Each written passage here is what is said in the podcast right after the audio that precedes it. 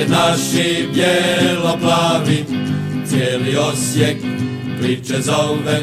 Naprijed naši momci po bodove, grad na Dravi danas slavi. Naprijed naši bijelo-plavi.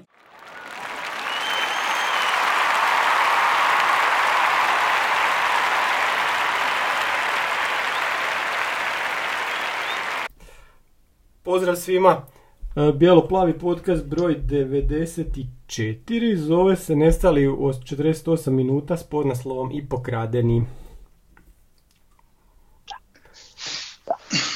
Sad ću me ispričati jednu priču. Ajde, dobro. Ovako, bio neki vozio auto sa svojim kolegama iz firme, jel? Ide i prođe kroz treptajuće zeleno na semaforu. I odjednom tamo poslije iskoči policajac i zaustavi ga. Bez ikakvog upozorenja napiše mu kaznu da je prošao kroz crveno. I ovaj se nešto njemu buni šta ovo ono, znaš, ali ništa ne pomaže, kazna je tu i bok. I tako opet drugi put, isto tako napravi, prođe kroz treptajuće, op, iskoči. Majstor opet lupi kaznu. Iako je kroz treptajuće zeleno prošlo i dobro, šta se dogodi sa tim koji vozi te svoje sljedeći put, kad vidi treptajuće zeleno, će stati. Kolege će mu reći, pa de šta nisi prošao, pa rekao već 2 puta sam dobio kaznu što sam prošao, iako nije bilo crveno, dobro. I tako i onda sljedeći put će mu već kolege reći, pazi treptajuće zeleno, nemoj proći slučajno, da ti ne lupi kaznu. I tako postane ekipica iz tog auta prilično sputana i pretjerano oprezna u normalnoj vožnji autom. I onda sljedeći put tako isto pojavi se zeleno, treptajuće zeleno, a iza njega vozi neki klaun. Auto sa švicarskim tablicama i riječkom zastavicom i trubi i psuje, jel šta vi stajete na treptajuću zelenu, i on prođe i njega naravno ne zaustavi. I on uopće ne razumije zašto je ova ekipa staje. Aha. I eto i tako i nakon par puta i taj i dalje, kak se zove, više ne trubi, ne psuju im, nego im se smije kao a vidi ove budale staju na treptajuću zelenu, a on može proći kroz žuto, ali nema veze. I dobro, i tako sad to dopizdilo tim u tom autu i oni su se požale svom šefu, ali šefe, aj, znate šta, mi trebamo sad vas da lijepo mi prođemo kroz normalno treptajuće zeleno i da se raspravimo sa tim policajcem koji će ti reći, kojem ćemo reći da ajde više ne moš nas zajebavati na treptajuće zeleno i kažnjavati kao da smo prošli kroz crveno. I taj šef firme će reći, i ovo pa znate, ajde vi samo nemojte, proći vi stanite na treptajuće zeleno.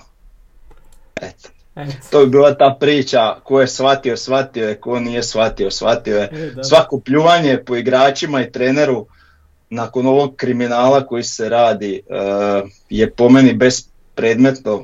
Svako pljuvanje na njihovom zalaganju kada te zadnjih 5 utakmica za prvi faul na utakmici u 5. i 7. minuti daje žuti karton, kada dođe čovjek blago telećeg pogleda i jedva dočeka da ti za ono svira penal, tu te tomu sad molim stavi onu sliku Krešića kada igra rukom što nije bio penal i kojim dijelom ruke igra Čeberko pa je to odjednom čisti penal. E tako. I sad, eto, svim navijačima Osijeka, ako ste mislili da ćemo biti prvaci, nećemo. Hoćemo. Još uvijek ima nadeve, šta? Pa ima matematičke, da. Pa dobro, brate, šta, pa rekli smo, vidi, odmah nakon našeg poraza, pa dobro i drugi će kiksat još. Još stignu kiksat. Dinamo je malo palo da kiksa. Ovog puta je kikso sudac kojom je ispala zviždaljka, ali dobro. A dobro vidi, na kraju ispada prednost, nebitno, ali malo je falo da kiksevi, jel? Isto tako i Hajduk kikse, tako da ono, ima tu još svega do kraja i bit će tu još svega do kraja i nisu svi toliko otporni na ovu borbu koja se trenutno događa. Naravno da je većina i lige i sudaca i ne znam, sve je postrojeno Dinamu jer je to već tako u jako dugom nizu godina i nema nikakvog balansa, ali ja nekako vjerujem i nadam se da ima ljudi koji još uvijek primijete šta je dobro, a što zlo u ovoj priči, jel? Tako da se nadam da će, ne znam, na kraju uvijek dobro pobijediti. Tako da i u ovoj priči isto. Neće, već je 15 godina tako, neće se tu ništa prema. Svemir se ne slaže. Da bi dobro pobjedilo, onda se ona lopta od stative ne bi onako odbila direktno natrag. Čekaj. A šta ako ipak bude? Šta ćemo onda pričati? Evo, ja ću se na podcastu se posipat pepelom, uzet ću vodu i šta ja znam, si mi ovak ću se zaliti. Eto, zaliću se. Ali oni su se tako osigurali. Dobro, to bi napravio svakako, to ti nije neka sad kazna, jel? Da. Dobro, eto, dobro. Do sljedećeg podcasta ću ja smisliti neku kaznu primjere. Aha, dobro. Možeš? Dobro. Okej. Jer ja vjerujem da imam još vjere, eto. Imam još nade i ovo nas je koštalo sve skupa, ali imam i vjere i nade, mislim, nismo mi mogli ići na Rujevicu, sad ćemo mi tamo dobiti. Znači kad već znamo sve kakvi su ulozi i sve šta se može eventualno rasplesti, šta se na posljedku i rasplelo, pa mogli smo to i unaprijed razmišljati o tome. Ali s druge strane, nije ovaj poraz taj koji će nas eventualno koštati prvenstva, nego puno je toga kroz sezonu se rasplelo, što će nas u globalu koštati, ali ovaj poraz nije jedini neki isključivi krivac, jel? Nastavno na ovu tvoju priču, tu ima sad svega.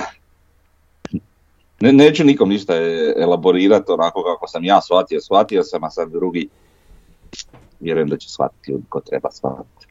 A što se tiče, ne znam, ćemo preći na samu utakmicu, jel? Bilo je tu svega, ali krenuli smo solidno, tih prvih, kad je bio penal u kojem minutu, točno nije bitno. 18-19. Bilo je tu onako podjednako, ajmo reći, znači imali smo nekih šansi i to dosta dobrih šansi, tako i druge strane oni što su onako, se svodi na 2-2 u nekim dobrim šansama, jeli? Nakon penala, gola njihovog, iz penala, je priča stala. Govorim zapravo o drugom poluvremenu, taj rani gol, koji vrlo brzo se dogodio po izlasku iz slačionice, onda naravno tu dodatno još padneš, iako smo se i mi svi nadali, sad ćemo mi to stisniti. Međutim, malo nas je opet taj gol presjeko i bilo je ona situacija sa Lacijem, sa penalom koji je trebao biti dosuđen danas. Na kraju Manceo gol.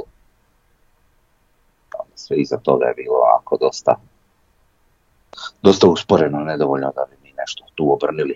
Preveliko vodstvo 3-0 Rijeke, koja je na domaćem terenu i koja je svejedno kroz cijelu utakmicu imala, ako ništa drugo, blagu, ali nije samo blagu, sudačku naklonost, jeli? Samo tako da se razumijem, to nije zbog Rijeke. Šta?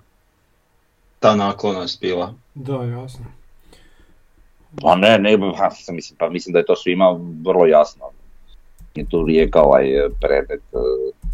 Isto kao što Riječani nama zamjeraju što 99-u, a mi nemamo veze s tim. To što oni nisu bili sposobni pobijediti nakon poklonjenog penala i što nisu bili što ih je sudac otkinio u nekim stvarima, pa šta da mi tu radimo, pa nismo tomu i krivi. Ima tu, ko je tome kriv? Ali dobro, da ne idem sad daleko u tu prošlost. Isto tako ja ne krivim Rijeku za ništa, i dečki su se pošteno borili, pošteno igrali, imali su svoju taktiku, imali su svoje načine igre, do svojih šansa su dolazili kako su dolazili, to sad što su oni imali sudačku pomoć, to je sasvim van njihove brige šta ih se tiče, jel? Tako da ono, nemam tu ništa za reći po tom pitanju više. Sad možemo pričati o tom samom penalu. Ne znam, meni na prvu to onako, mislim to je sad moje mišljenje. Većina se neće sa mnom složiti. Ja bi takav penal, kakav je sviran, na Čeberku svirao, po meni bi to po nekim pravilima trebao biti penal. Ali to je moje mišljenje. Ali nastavno na to, imamo mi još tu, znači, onu ruku Krešića što si ti spomenuo i još XY situacija gdje nama nije suđeno. I na treću stranu gdje Dinamu i više rame je bilo svirano, je li kako da to kažem. Tako da zna se kome su suci naklonjeni, nekad se radi o milimetrima koji ti mogu puno značiti u pojedinoj utakmici, a uvijek znamo kome to ide u naklonost. Ok, ovo je moje mišljenje da bi takvi kontakti ruke, kao što je bio Čeberka u 16-tercu, po meni bi to trebao biti penal u nekim normalnim uvjetima gdje je kriterij prema svima jednak, gdje bi se trebalo svima suditi jednako, a sad nevezano za utakmicu. Ali to je moje mišljenje, to sad pričamo o pravilima, jeli? Ja bi se s tobom složio pod uvjetom da je to bila ruka, to nije bila ruka, to je bilo rame i to svaka priča prestaje. Vidi, po meni je to onako, više ruka no rame, no dobro. Vidi, uopće nije bitno, sad tu ima priča kao kreće od bicepsa, kreće odavde, vamo tamo. Ja ne pričam uopće u kontekstu, ne znam, toga da li je nas sudac zakinio ili nije, ja pričam isključivo sad o toj nekoj teoretskoj situaciji, nek taj Čeberko nije Čeberko i nek on ne igra za Osijek, nek je to Jozo i on igra za Birmingham, nebitno, kužiš, to je moje viđenje, znači, ali uopće kažem nije bitno, stvar je više kriterija po meni, znači, ako se tako što svira Osijeku, protiv Osijeka, onda se tako šta mora svirati za Osijek i još goru situaciju gdje Krešić još niže lopta bio, a ne svira se. Ali ima takvih primjera. Ali imaš i onaj protiv Gorice kad je ona imao ruku iza tijela, kad ga je totalno pogodila. Tako je, ona je bila čista ruka. I nije se sviralo Osijeku. A ovo je sad znači u utakmici koja skoro pa odlučuje o prvaku države, gdje imaš VAR, gdje sve vidiš i oni sviraju penal. To je još jedan dio priče gdje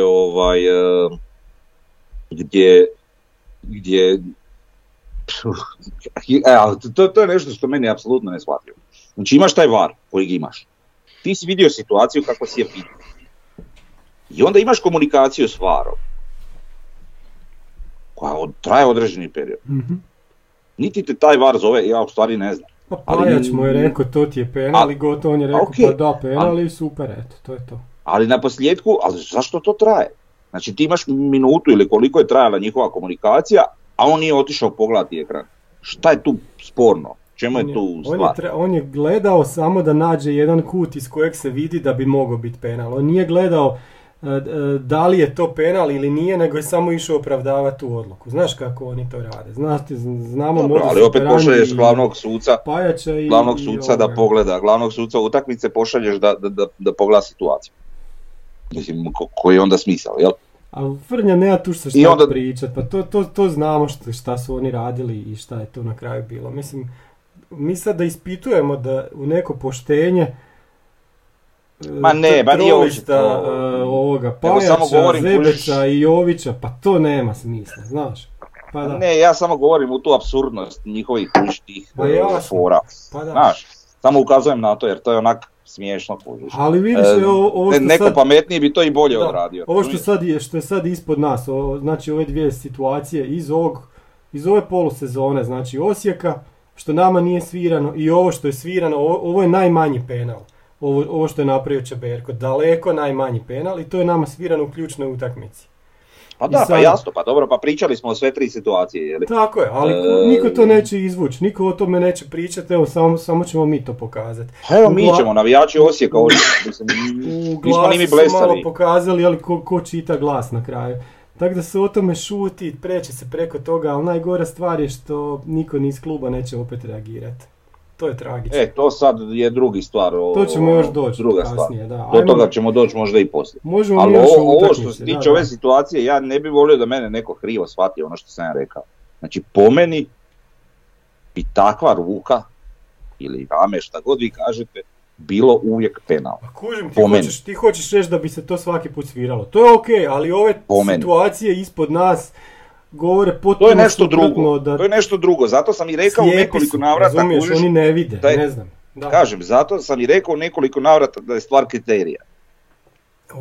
Nije sad stvar da li je to ruka ili nije, o tome ne moramo ni pričati, ja sam samo rekao neku svoju perspektivu. Pa, ali to je bitno, to nije ruka u tome, čitao stvar. Da, ali da je ovo neka Belgija, Nizozemska, Škotska, neka normalna država, ali nije, evo, znaš.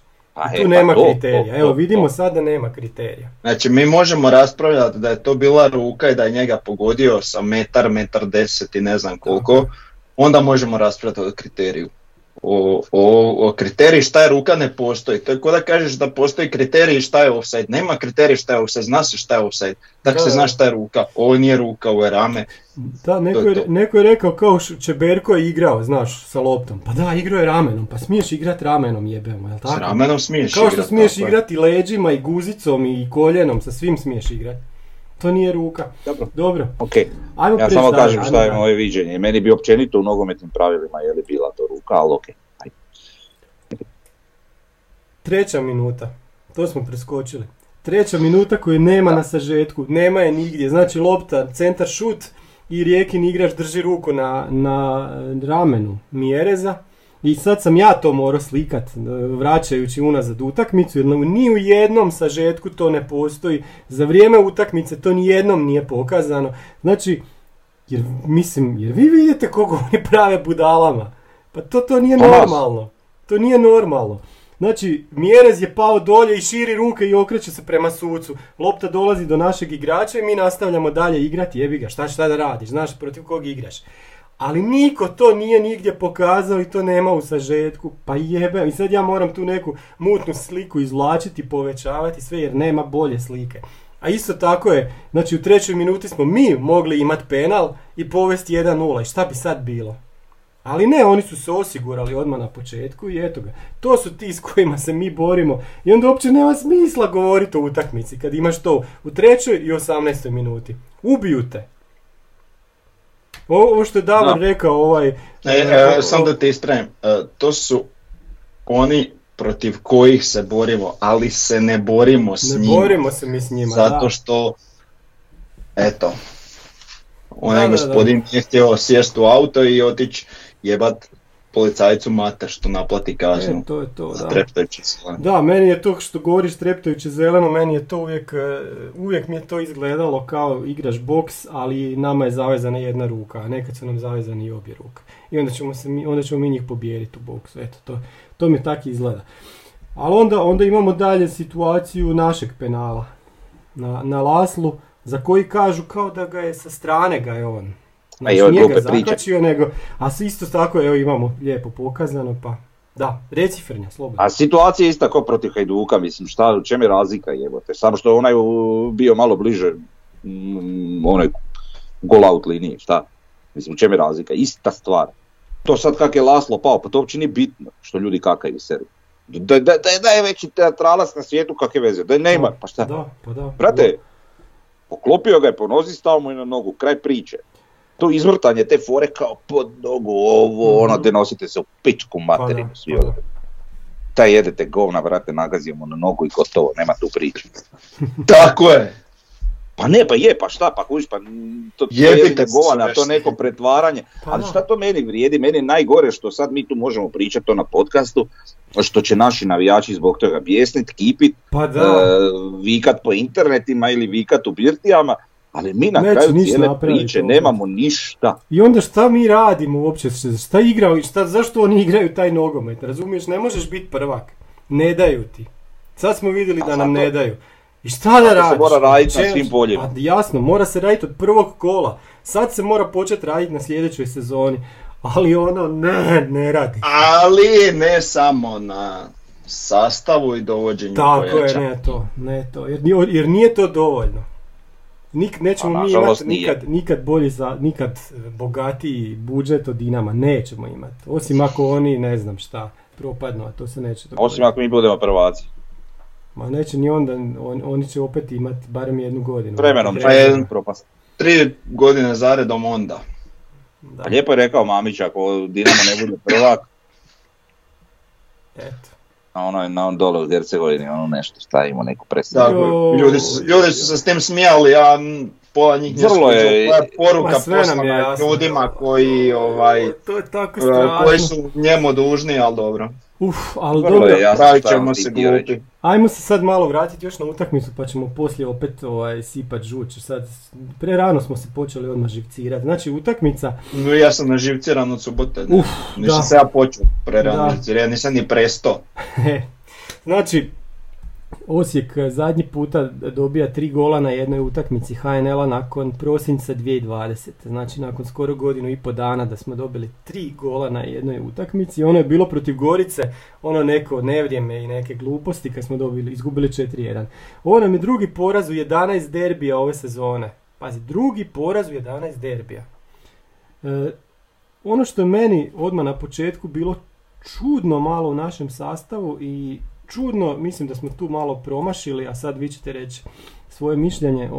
Mislim da smo trebali krenuti sa trojicom odozada. Jednostavno nam je cijelo vrijeme falio jedan čovjek u sredini kojeg bi tako dobili, a zbog toga su nam jako ulazili prema naprijed i Lončar i Čeberko i tako smo dobili te golove, tako su nam napravili te šanse i... Ne znam, neki igrači nisu napravili ono što se od njih očekivalo. Ajde prvo ću reći Lovrića koji je mora biti bolji 1 na 1. On mora preći čovjeka na utakmici, ali ovdje ima problem jer su non stop bila dvojica na njemu. Poduplavali su ga. S druge strane Grgić ima dosta mjesta i Grgić im je radio probleme. Caktaša nismo previše vidjeli, ali opet mi se to čini da je to razlog bila formacija. Kasnije smo se to pretumbali, igrali smo bolje, da smo dobili penal, pa da smo onda zabili gol, pa da je bilo 3-2, bilo bi svašta, ali mi se činilo na kraju da smo nekako i digli ruke od svega i vidjeli smo da se tu ne može ništa. Što se tiče te formacije i ekipe koja je izašla na teren, znači prije utakmice bi ja rekao to je to. To je naš najbolji sastav, to je ok. O 3-5-2, o ničemu, da. To sve. Kako se utakmica raspitala i šta se sve događalo, kažem, Davor je već rekao, teško igračima nakon tih sudačkih situacija se da klimatizira, da to jednostavno ne ide, jeli, ali ajde, sad teško je pričat, kažem, nakon toga o taktici, ali ajde idemo. Znači, što se tiče toga kako su krenuli, kažem, meni je to izgledalo ok, izgledalo je dobro i čak je bilo otvorenije i vidjeli smo prije samog penala kroz te šanse da smo mi tu bili izrazito napadački orijentirani kao i Rijeka. Jeli? I stvarale su se šanse sa obje strane. Riskirali smo i to je nešto što smo morali napraviti. Da. Ok, ona pragmatičnost na koju smo navikli, to stoji, mi imamo neke probleme ako ne igramo tako kako inače igramo. Ali čim kreneš malo otvorenije, onda naravno imaš više i problema iza. Ali ne bi ja puno o tome kad kažem što, u čem je stvar. Ali dobro, ajde, nebitno. Znači, Žaper i Nejašmić su ostajali dosta sami. Mi imamo jedan problem od ove polusezone, a taj problem je problem najvećih pojačanja. Znači imamo Caktaša, imamo Lovrića, pretpostavljam da i njima treba još neko vrijeme da se aklimatiziraju, iako je već Caktaša proradio što se tiče golova i sve na mjestu. Međutim, njih dvojica u istom sastavu su mi onako preveliki rizik, preveliki, jer nažalost oni u polju ne ne pridonose na dovoljan način da bi bila obojica igri po meni.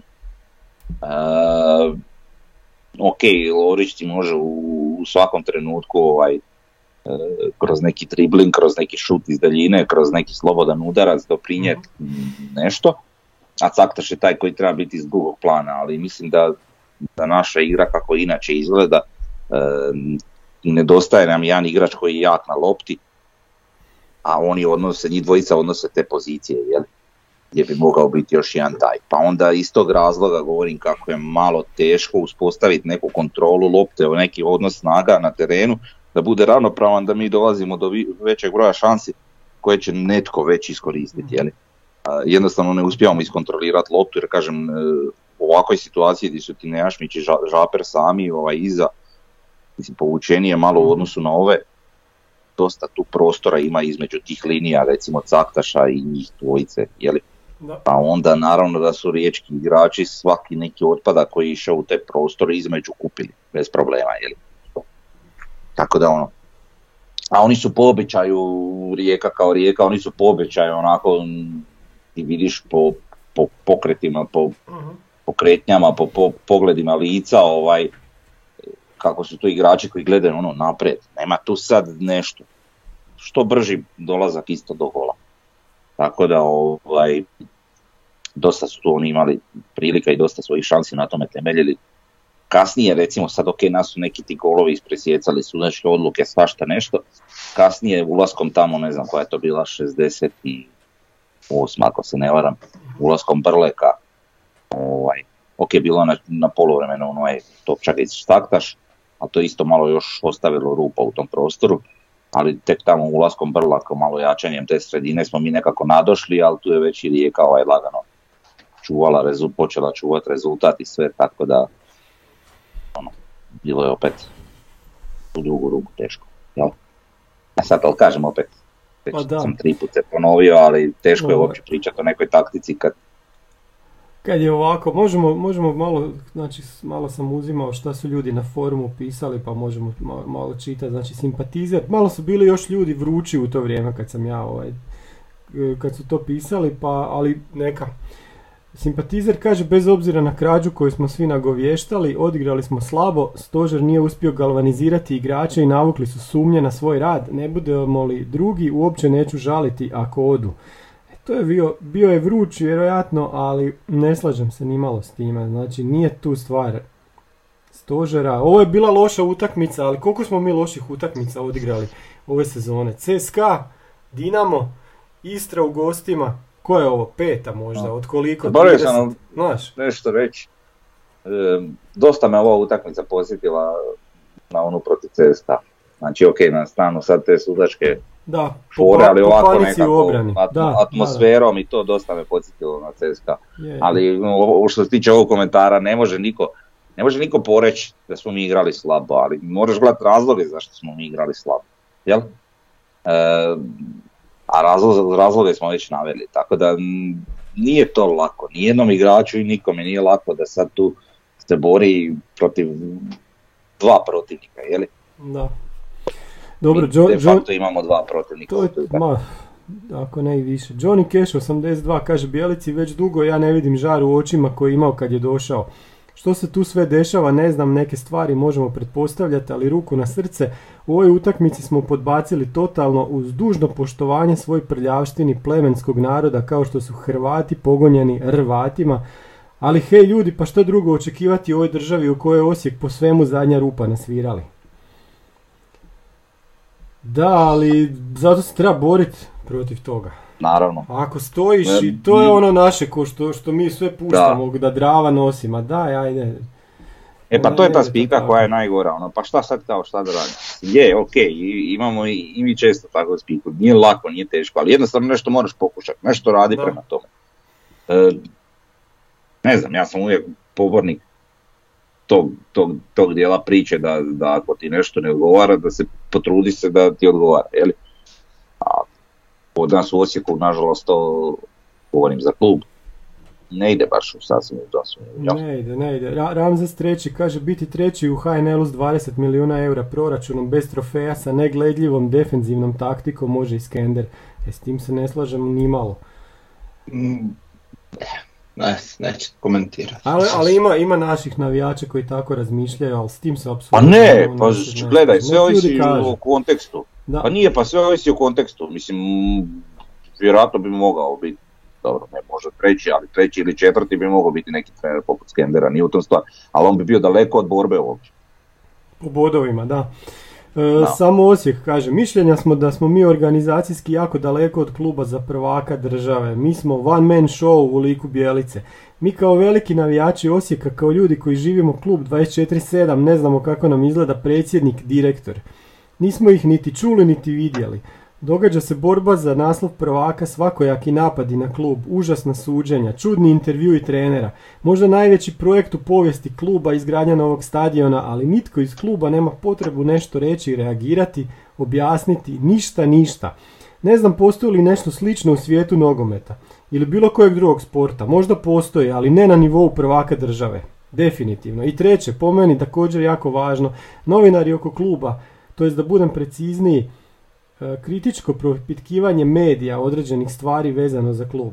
Od trenera, igrača, same igre, stadiona, mi to nemamo. Mišljenja sam da kritičko razmišljanje vodi naprijed ku poboljšanju stvari, mi to nemamo. I to svi znamo, pa je glupo ponavljati. Na presicama se vrte standardno tupava pitanja iz šprance. Novinari sretni da su pozvani u klub da imaju pristup treneru i igračima za poneku izjavu. Ovaj drugi je sretan da je blizu kluba i još mu dođu ponekad u emisiju gdje ćeš bolje. Od pravih pitanja ništa. Tako da, ako ćemo realno, barem ja to tako gledam, kaže samo Osijek, naš klub trenutno nije materijal za prvaka države, rekao bih koliko god grubo zvučalo, po ničemu. Znači ovo sad po pitanju ti nekih predsjednika, novinara, ovo ono, mislim nisam primijetio baš ni da se takve stvari događaju ni u Dinamu, ni u Rijeci, a ni u Hajduku, koji je po tom pitanju možda i nekako najjači, ali nisam baš primijetio. Imaju oni novinare koji znaju jako napisati, ne baš protiv kluba, ali protiv trenera, protiv pojedinog čovjeka možda u klubu, protiv nekog igrača, to se zna događati i u Rijeci i u Splitu, u Zagrebu nemam pojma, tamo je sve nekako razvodnjeno, njih kao da to previše ni ne zanima, ne znam. Luka 1.9... Ne znam, nisam baš siguran. Bilo je. Možda na Indexu ili ne znam na Bubniću, sportskim novostima ili nekom takvom mediju koji je na nacionalnoj razini, ali baš Novi list, Slobodna Dalmacija, Radio Rijeka, radija u Dalmaciji, imaš toga. Kod nas tog nema. To se tek treba izgraditi, ne znam, hoće se to ikad izgraditi.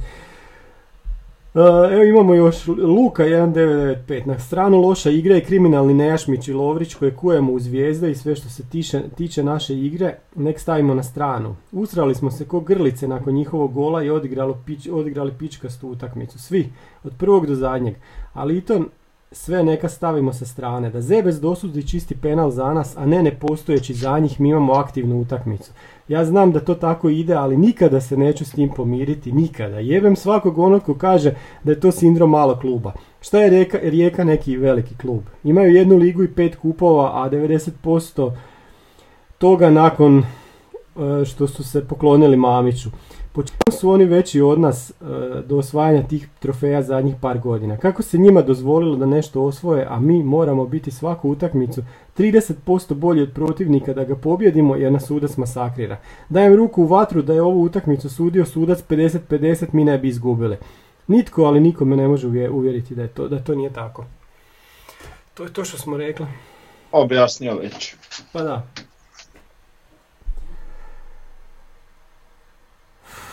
Ajmo dalje. Momislav Trigl, biti pokradeni za penal ili ne, bilo je ružno zagledati, curilo je na sve strane, mislio sam da ćemo dobiti 5-6 komada, rastavili su nas svaki drugi Rijeki napad, sam mislio da ćemo dobiti gol. Jebi ga, ali tako je, ekipa limitirana, mentalna blokada je očita i još nešto. Bilo nas je jako malo u Rijeci, to je naš poraz, na naplatnima čekamo autobus, očekuješ pravi autobus, dođe minibus sa 10 sjedala. Onda te usput dobro izvrijeđaju, gledaš sramotnu utakmicu sa naše strane, pa nazad u Osijek. Neprocjenjivo. Ali šta je tu, idemo dalje. Mislim da je malo previše toga pljuvanja po tome kako nas je malo umjesto hvaljenja da i ovi koji tu jesu, da tu jesu i prate klub. A ovo ostalo će doći samo po sebi ili neće. Još tu puno faktora treba da se ta brojka poveća, a mislim čak da je ove godine i krenulo na bolje, sad vrijeme će pokazati. Da, sigurno. Onda imamo još, evo, zadnji komentar, ide druga, na ljeto očekujem remont, nema smisla isplaćivati Lovriće, Caktaše, Mjereze kad je domet eventualno drugo mjesto, strah me da i Mađari ne shvate to. Ma nije nama domet drugo mjesto. Neće biti remont, ova ekipa se gradi za, ajmo reći, na godinu. Za Europu se gradi, ako već ne možemo biti... Vrlo vjerojatno će biti prodan jedan kapitalac i onda će biti nadomješten sa recimo jednim pojačanjem i dva igrača neka koja nam fale. I tako, eto. Tako se gradi ekipa. Dobro. I onda smo dočekali da u Glasu dobijemo tekst koji se zove Hoće li netko napokon prigovoriti. Bijelica je ostavljen sam nekad... Progovoriti, da. Bijelica je ostavljen sam, neka se bori s vjetrenjačama i na sebe je preuzeo sve loše vibracije koje s tim dolaze. Netko od vodećih ljudi kluba napokon mora progovoriti. Ili predsjednik uprave Ferenc Sakalj, ili prokurist, direktor, ili što već jest Vladimir Čohar. Ne treba se svađati i jaukati, ali netko napokon mora reći kako nismo slijepi i mutavi, te da nije prihvatljivo ono što je Osijek prolazio od sudaca. Šutke promatrati sve ono što se događalo Osijeku ovog proljeća znači slagati se s tim. Osijek nije imao ravnopravan status, a to je problem koji se treba rješavati na višim instancama. Zato su zaduženi klubski čelnici, a ne trener Nenad Bijelica. Evo, ja plješćem. Konačno Glasu Slavonije da su se sjetili. Ajde. Da, kao što rekoh, treba sjest u auto i reći gospodinu policajicu da ne možeš naplaćivati kaznu za prolazak kroz Treptajuće zeleno. Da, to je to. Da. Ali ste se vrlo jasni. Pa dva put kažeš, pa se onda treći put posvađaš i onda mu jebeš mater. To tako ide. Jednostavno... Pa ništa, ajmo da ovo bude da smo drugi put rekli. Da. Ajde, još smo pitali ljude za pitanja, ali prije toga možemo proći kroz ocjene. Počekaj da nađem, ne znam ni dimi to. Ajde. Sad sam se totalno zadubio u ovo sve. Potpuno irelevantno. Da, baš. Da, ocjene su... loše. Da. Kakve mogu biti, imamo neke sitni razlika među nama, ali to je onak... pola boda, niš bitno, uglavnom, ajde. Naš prosjek Jušić 6.33, Grgić 5.67, Bralić 6, Lončar 5.17, Čeberko 6.33, Žaper 5.83, Nejašmić 5.17, Brlek 6.17, Laslo 5.83, Amer Hiroš 5.83, Mio Caktaš 5, Topčagić 5.67, Lovrić 5.17, Mjerez 5.83, Mance 6.17, ne znam kad sam lošije ocjene čitao. Na CSKA su bili loši. Dalje. Dobro, imamo sudac. Znači Bijelicu, imamo suca, Bijelica je prosjek... Dobro, Bijelica je prosjek 5.67. A sudac je prosjek... 6.7, to što ima ispred nulu i zarez prije. Da. Znači prosjek suca je 0.67. Ne znam kako smo tako unificirani bili skoro. 0 od suca, 0 od čovjeka, 0 od morala i jednostavno jedna obična nula. A danas naravno Pedro liko. No? Znači, aj sad, zaboravi ovu, kada se ništa nije dogodilo. Znači, nas redovno, ali redovno to radi, ali redovno, da. Znači frajer je užasan odvrata, on, pa onda onaj Jović, pa ovaj Pajač, ima ih još, ali brate, prvi u redu od svih je taj Zebec, on je prvi na onoj listi gore. Užasan lik. Dobro. Znači to je dnotna. Smeće. Trebamo reći da je smeće. Oni poznaju tu razinu komunikacije nikako drugo od ovog svog gazde, jel? Njihov gazda tako komunicira, pa ću im ja to tako i reći da se smeća buče. Da. Znači to je lik koji kad bi sudio prvu županijsku ne bi preživio do kraja utakmice. Ovdje jedino ima sreće što su ovo profesionalci pa znaju da bi se tako upropastili karijeru zbog smeća, ali u županijskoj ti igrači ne bi imali s tim problem. Da. Kod radi kod u županijsku? Mhm. A ne, ba vidim, ne. Ma da. Ekipa po utakmicama, a šta imali smo par takih loših utakmica, 1, 2, 3, 4, 5, rekao sam, ovo je 5. ili 6. utakmica, a redni broj utakmice je 40. Mm-hmm. Eto, pa nije to tako loše, za jedan Osijek. Kako si brojio? Aha, sam si gledao po ovima. Sve što imamo, da, što smo ocjenjivali, od početka sezone i kup i Europa i sve, pa da, 6 loših. Imamo onu protiv CSKA, pa da. Pa Istra, Dinamo, porazi, to, pa poraz od Slavena, 0 u Gorici, uh-huh.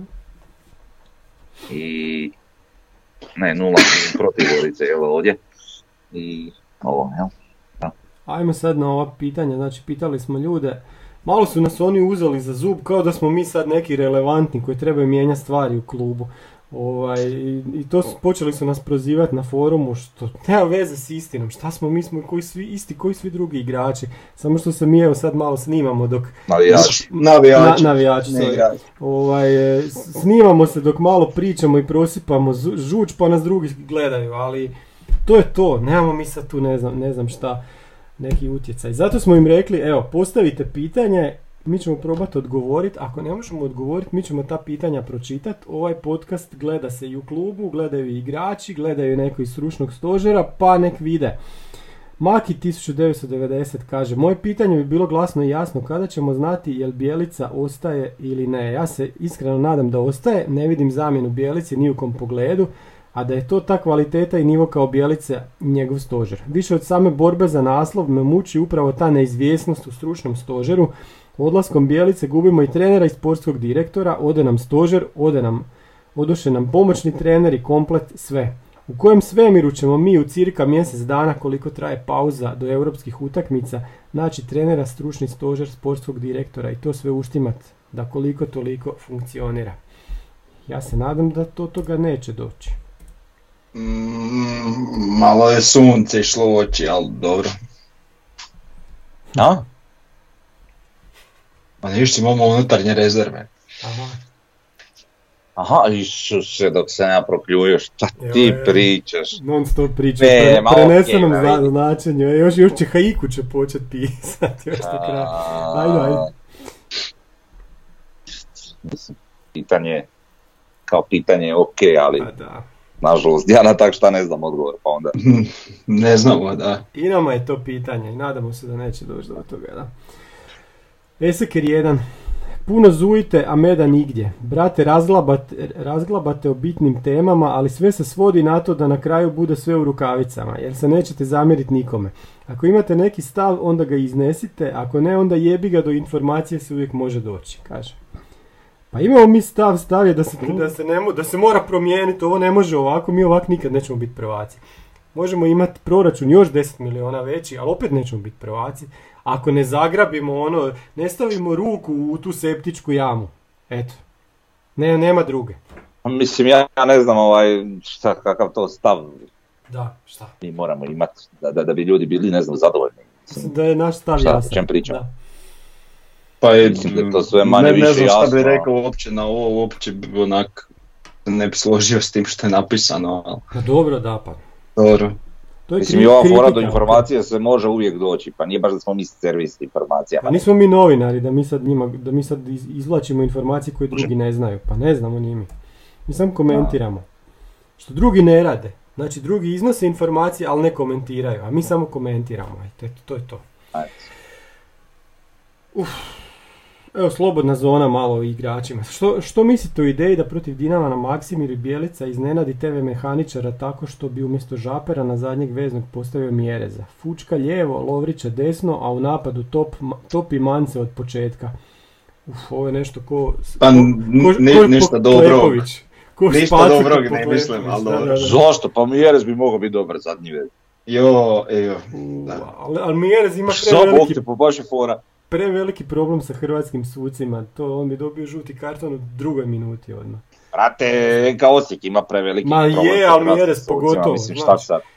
Sad si pa me još nešto osjetio. Zato što je on označen kao padavičar, a oni su klošari, eto. On nek bude padavičar i dalje, a oni nek budu i dalje klošari, ko što jesu. Sad ste me nešto podsjetili. Naš dobri čovjek, Mihael Žaper, on je kapetan, on je to zaslužio, ali ne možeš ti... Ti moraš imat nekog ko Ademija ili ne znam, nekoga ko će se malte ne izderat na suca, a ne obrnuto. To je isto jedan problem. S tim da nema većeg navijača za Žapera od mene, ali s te strane, to je isto nešto što nam fali. I da, falio nam je Mila jako na ovoj utakmici. Jer smo se... Gubili ovako, su nam lično obrana. Prethodnih 3-4 prije nije falio, sad je baš... znam, ali eto. Eto tako. Kifla 13, mislim da je to naš navijač iz Sarajeva. Dolazi li novi trener iz Hercegovine? Možemo li prestati najavljivati velike stvari kad igrači po stereotipu očajno igraju velike utakmice? Zašto se nije išlo u karantenu ukoliko postoji bojazan od ovakvog pristupa? Ma nije ona mi drugi derbi koji smo loše igrali. Gdje je bila ta Rijeka u prošle 3 utakmice u HNL-u? Nigdje ih nisu nam otpucali. Problem je poslije ovake utakmice koja je puno nosila su te vruće glave i onda izgleda kod je ništa ne valja. Da, nije tako, da. A to uopće nije tako. Ta fora sa kao velikim utakmicama koju mi gubimo. Pa velika utakmica mi je bila, ne znam, i Bubniću, ne znam, protiv Hrvatskog Dragovojaca prošla, jeli? Pa protiv Dragovojaca ti je velika jer se boriš za naslov, svaka ti je bitna. Da smo popušili protiv Dragovojaca, šta bi onda pričali, isto velika utakmica, svaka je bitna. Znači svaki bod se piše, svaka je bitna. A mi, koliko vidim, nemamo puno poraza. Imamo ih, ali nemamo ih previše ove sezone. Najmanje, je tako? Kad nadodamo i evropske nastupe i kup, pa nije to toliko strašno. Je, popušili smo kup od Rijeke, popušili smo Europu, ali, mislim, kažem i protiv Dragovoljca je bitna tekma, protiv Lokomotive, pa protiv svakog je bitna tekma. Mi možda ne bi bili uopće u ovoj situaciji da nam ova tekma bude bitna, da nismo dobili, ne znam, Lokomotivu i Goricu kad smo ih dobili. Tako je. Evo, Frnja, totalno se nadoveže na tebe, bijelo-plavi 1988. I da li je u redu nakon jedne lošije utakmice toliko pljuvati po igračima i treneru od strane nekih navijača? Kako onda komentirate to da Osijek ima najviše upućenih udaraca na gol u prvoj HNL, ako je to tako defanzivno i antinogometno? Ajde što su tu tezu razni Mamićevi mediji plasirali, ali kako nekim navijačima objasniti ovakve stvari i koji bi valjda željeli samo pobjede sa 3 razlike, pa ako nije tako onda ništa ne valja. Sad mislim ne znam šta to uopće da kažem. Ne znam, pa da, mislim koliko je... Ok, budi ljudi vrući glava isfrustrirani, pa bio sam i ja, bože dragi. I nemojte čitati Facebook komentare. To ne za vrijeme i Facebook. Tako je, to je strašno. To nije uračunljivo. To je prokletstvo današnjeg doba. Da. Ograničeni intelekt i neograničeni internet. Da. I ekipa koja se skuplja po tim komentarima uglavnom ne ide recimo na utakmice, vid koju i pogledaju na TV-u možda, tako da super su mi relevantni. Ti su jako bitni, da. Evo zadnji, Ramuri, od kukanja nema ništa, svi smo znali što će se događati od strane sudačke mašinerije ako uđemo u završni stup prvenstva poravnati sa Dinamom. Mene zanimaju prijedlozi forumaša, šta poduzeti po tom pitanju? U savezu nas nema, kako utjecati na suce da nas ne kradu očito. Da li bijelo-plava udruga ima nešto u planu po tom pitanju, da li se o tom ozbiljno razmišlja? Pa nije klub navijača tu da ulazi u sudačku organizaciju ili HNS, to je klub, to je ono što govorimo. A to mi samo možemo govoriti.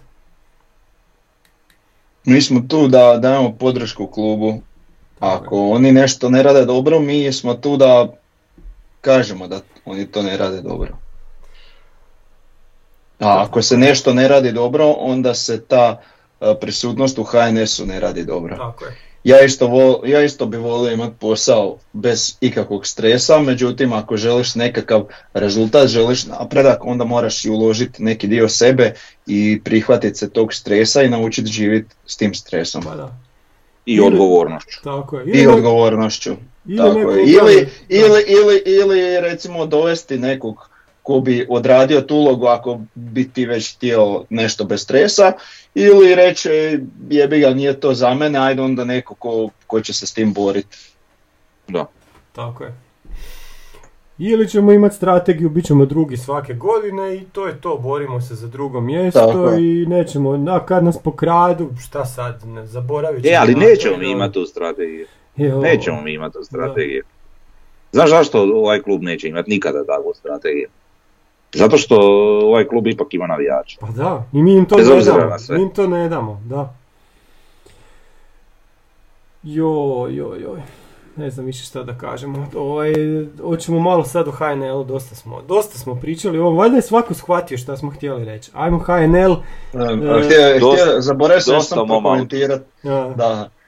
sam prokomentirati. Da. Poništen gol, je to bilo za 4-1? Joj, da, dobro si se sjetio.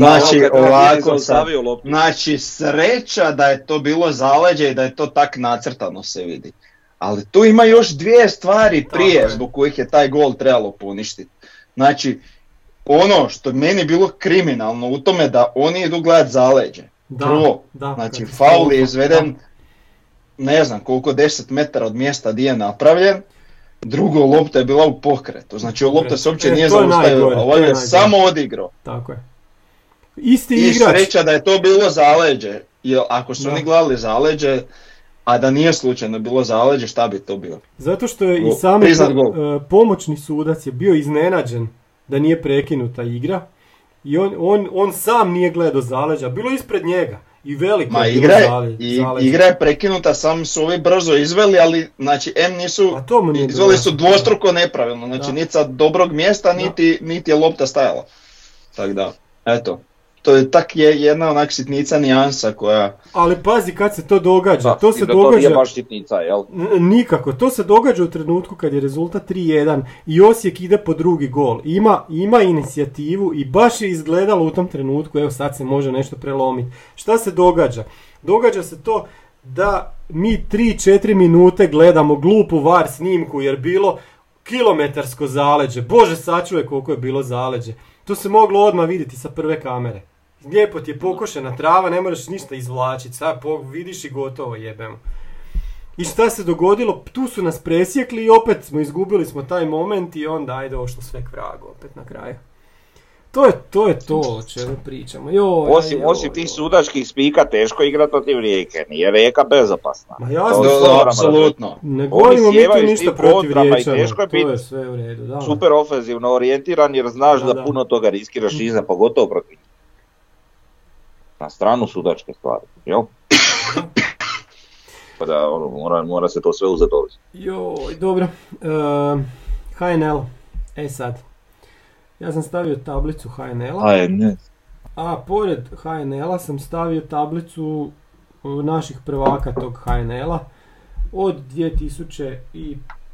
2005-2006 do danas. I sad mi vidimo samo Dinamo, ono jednom Rijeka i sve Dinamo. Pa dobro, prvo, kog to zanima, drugo, jesmo mi ludi, šta mi pratimo, znaš?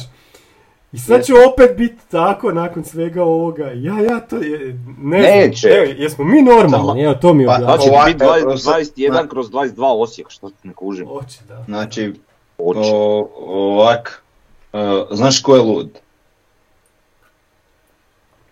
Onaj koji je stresao nolike milijune za TV prava za ovo, taj je lud. Vidi, nije čudo što se to nije ranije dogodilo. Ne? A realno u nekom divnijem svijetu je trebalo, jel? Čekaj, trebalo i da je malo neizvjesnije, jel? Ali mi njima samo ukras tu ligi, znaš. pa se ustavio podešen tako da... Pa da. A mislim, ja sad gledam tu neku, evo, stavit ću se u prizmu Dinama, ili plavešine u Dinamu. Njima je ono, jasno šta oni žele i kako do toga najlakše mogu i kako će postaviti stvari. Oni rade na tome i to su i dobili, jel? I okej, jel? Znači oni imaju svoja redovna prva mjesta, oni imaju mašineriju, oni pogore suce, oni imaju svoja još Lokomotivu, po novijem i dobrim dijelom Rijeku u ligi, mogu s njima kako hoće, mogu slati igrače gdje hoće, mogu razvijati, mogu prodavati, mogu ići u ligu prvaka, dizati novce, tako dalje. Taj sistem traje već jako, jako dugo godina ovdje i naravno da se posljedice tog sistema osjete po ostatak lige. Jedna zanimljiva usporedba, mislim to mi sad nismo nešto planirali o tom pričati, ali evo ti recimo primjer u ruku. Znači to PPD, sad se zove PPD ili Badel nekada ili kako god Zagreb rukometni klub, radi već i duži niz godina nego Dinamo. I dok ček su doveli taj naš rukomet, do ničega. Znači da nema te reprezentacije kao i u nogometu koja to sve diže iznad neke razine, mi smo tuga i jadi bijeda. Samo taj neki zagrebački klub, nešto malo ovo ono, ali to je sve isto smiješno jer nema ligu iza sebe koja je dovoljno moćna da ga pogoni.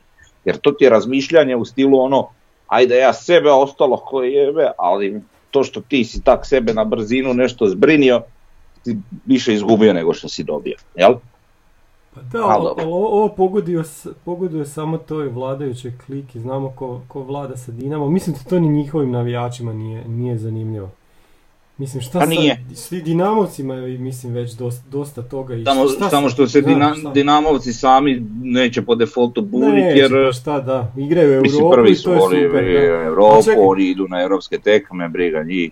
Ali ne bi bilo logično. Pa oni pravi stari će se buniti, ali ovo sad već toliko traje da imaš vjerojatno neku novu generaciju kojima je to normalno, kojima je super i koji uopće ne razumiju zašto je to tako i otkud takva dominacija.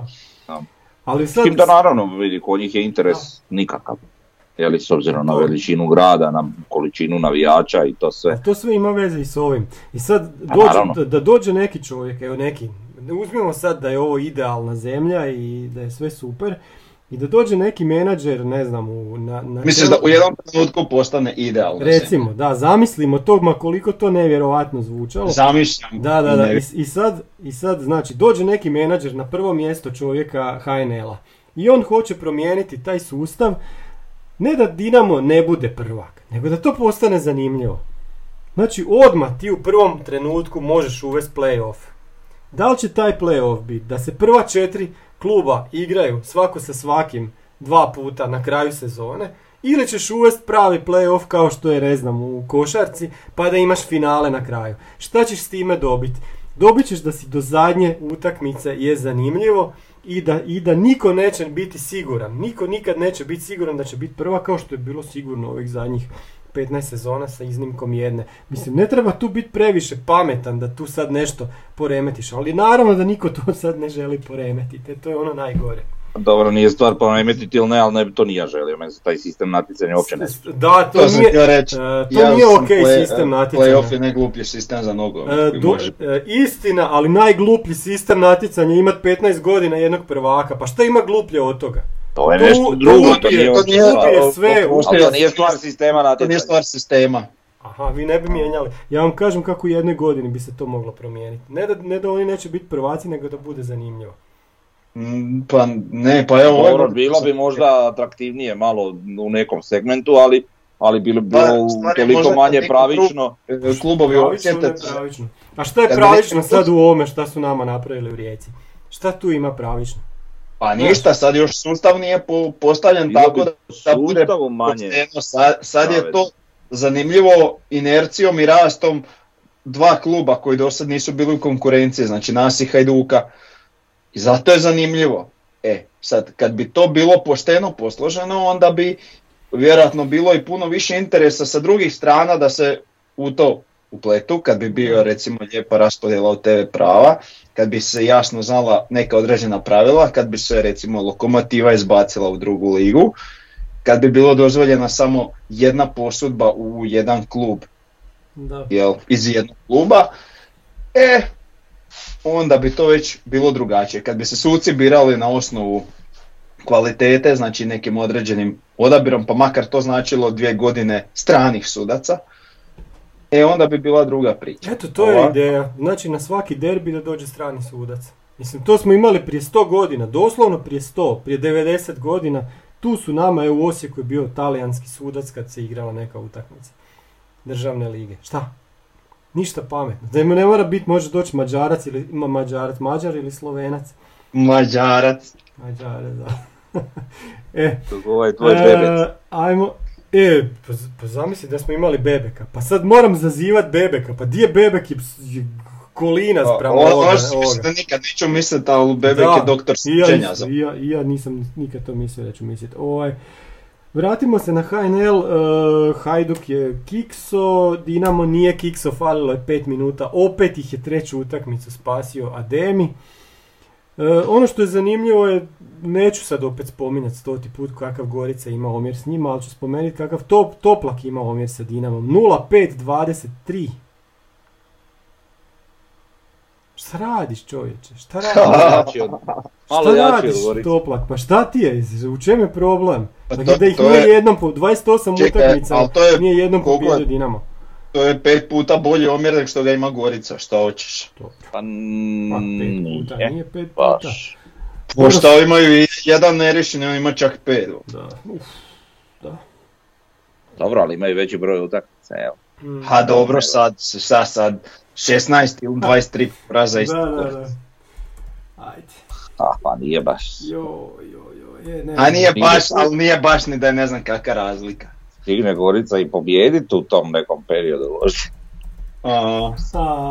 Prije će Gorica ispasti u drugu ligu nek što će pobijediti nama, to ti sad odmah kažem. Da. Koliko je jučer u Velikoj Gorici ljudi navijalo za Goricu? Ima 50. Svi, 16. 16, ja mislim da je... Aha, za Goricu, ja mislim da je 50 Dinamo. Niko. Good boys su navijali za Goricu. Njih 16, taman, da. Ajmo na deš drugo. Davor je prošao kraj kompasa.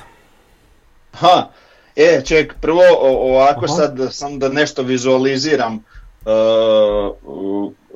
Vezano za Gradski vrt. Da. Znači ovako. Da. Znači, nedjelja u 5 popodne... Ček, jel moram žmiriti? Možeš žmiriti. Znači, nedjelja 5 popodne, 1. maj, lijepo vrijeme. Aha. Znači ovako, Speedway, šatorčina, roštilj, mesine, grah, kuvaj. Pozovi navijače sve prije utakmice, napravi show tamo, dovedi tamburaše, šta god. Znači da se najedemo graha, da se najedemo roštilja, da se bilo čega najedemo prije utakmice i onda fino onako sretni, najedeni punog želuca, lijepo, samo se prebaciš 50 metara dalje na istočnu tribinu i odgledaš utakmicu ko gospodin čovjek. Evo Davora za direktora marketinga odmah. Znači datum, vrijeme, mjesto, znači nameće se samo po sebi rješenje. Ja ne vidim u čem je problem. Nema problema, evo ga. Možeš sad otvoriti oči i reći jel to super izgleda. Izgleda dobro, da. Nije loš. Sviđa mi se čak. Jedino što mi je onako kak i jesmo i zaspali vjerojatno nakon toga. Nakon što se najdemo, jel? Aha, pa ne bi. Brzo ćemo se mi vratiti. Ne sad do 4, možeš onako oko 2:30, taman do 4 ti se već slegne i nadođeš, jel, od te hrane i dobro. Moramo tržati krugove oko Spidveja. Možeš, ne moraš, ali ali je bilo super. Bilo bi fantastično, zašto ne? Mislim, onak, fora je. Pa da. I poklapa se sve kao što si rekao. Tako da... Znači, ne događaju se često utakmice baš na 1. maj i tako dalje. Eto. Da. Ne loše. Praznik rada na gledatači moraju raditi. E, i sad prebacimo se malo na Pampas, tamo se zahuktava ozbiljno, znači stvarno radi se na sve strane, čak su počeli na stadionu i na stadionu raditi. Razmontirana dizalica, jedna je ostala. Sad isto moram žmiriti. Ne moraš žmiriti. Stavio sam slike, tako da to si vidio. Stavit ćemo slike, dobro, vidit ćemo. Da, i tak. Ono, super izgleda. Znači sad baš izgleda na kak je trebalo uvijek izgledat. Znači na svakom dijelu se nešto negdje radi. I tak. Dobro, to je lijepo za čut. Da, čak se i uređuje ovo oko Benta, jel, za obalu utvrdu. E da, to možemo iskomentirati. Da. To je super stvar, znači nova obalo utvrda, a ispod stadiona će biti nešto kao onako lagani prijelaz prema Dravi, znači tamo će biti onako malo uvučena promenada prema stadionu, znači mislili su na to, što će davati još jednu dodatnu dimenziju svemu tome, znači bit će jako, jako lijepo. Ide, ti kažeš da, što će biti super jako lijepo, a ja ti kažem kako za koga. S tim da se sad već se planira organizirati referendume da se spase ona dva Soma uz tu obalu. Ma nema to šanse. I onih par komaraca tamo još što se hvataju, tak da ne znam baš što će to moći proći. Znaš, prevelika je tamo flora i fauna da se tak nešto napravi, ali... Pa imaš flore i faune uzvodno. Ko je vidio šetnicu u gradu? U gradu dajte baš. Dajte nam šume. Pa, i ko je vidio da se miču oni divni brodovi ili nešto? Rustikalni, tako narušavaju vizuru grada, dobro? Mogli su posaditi neko drvo na taj brod, možda bi naraslo. Pa mislim, lijepo ima drveće i bit će ga. I biće ga, uvijek ima drveće, naravno, da. A i sad sa sarkazmom okreveno na onako pravo mišljenje koje imamo, dobro, ljudi jeste i naravno, što pričate vi Bog. Pa sadi drveće di god hoćeš, Bog te bit će više drveća, pravog drveća, nek što ga je bilo prije stadiona, što pričate. Ali ma da bi što bilo ozbiljno što neko govori, to se ne smije organizirati niti raditi preko Facebooka, to je prva stvar. Anda. Eto. Ako hoćete nešto betonirati, idite u grad betonirati. Da. Ma ništa. Da. Ljudi, to. Sa srećom vam vaše borbe, ali mislim da su i uzaludne i besmislene, a evo, šta da im ja kažem. A nije da me gledaju. Pa da. Na kraju imamo Istru. Davor je već rekao kako to sve treba krenuti. Sve sam objašnjio u najavi. Da. Kako treba odraditi zagrijavanje što se tiče navijačke strane i eto. Da li igrači isto smiju doći? Pa ne. Ovi ozlijeđeni. Ne. Mogu ovi ozlijeđeni, da. Pa da. A mislim kad Nenamo. Istra će unijeti još malo zelenila u Gradski vrt. Da. Da.